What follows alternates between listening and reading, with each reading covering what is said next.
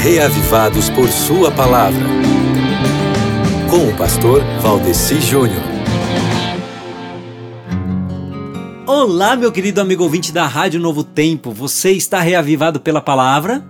É, você que acompanha sempre aqui o Reavivados por Sua Palavra, você leu hoje segundo Reis 22? Ficou reavivado?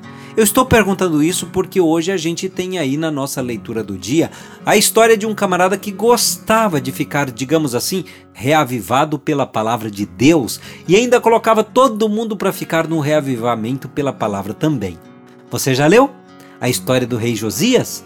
Tá aí na leitura de hoje em 2 Reis 22. Os pontos que eu quero destacar da história são os seguintes.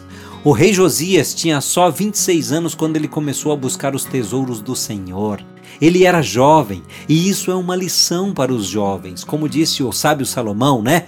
Lembra-te do teu Criador nos dias da tua mocidade, antes que venham os dias da canseira. O jovem Josias estava fazendo o que podia para colaborar com a manutenção da casa de Deus. Isso não diz nada a você?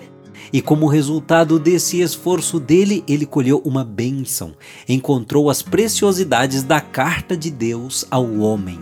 Quando ele teve a oportunidade de ter acesso à Bíblia, o Josias ficou inconformado com esse negócio de deixar a Bíblia na estante bonitinha de enfeite. Não, o que, que é isso, gente? Vamos lá, vamos ler a Bíblia. E a Bíblia foi lida. Que tal você fazer da mesma forma?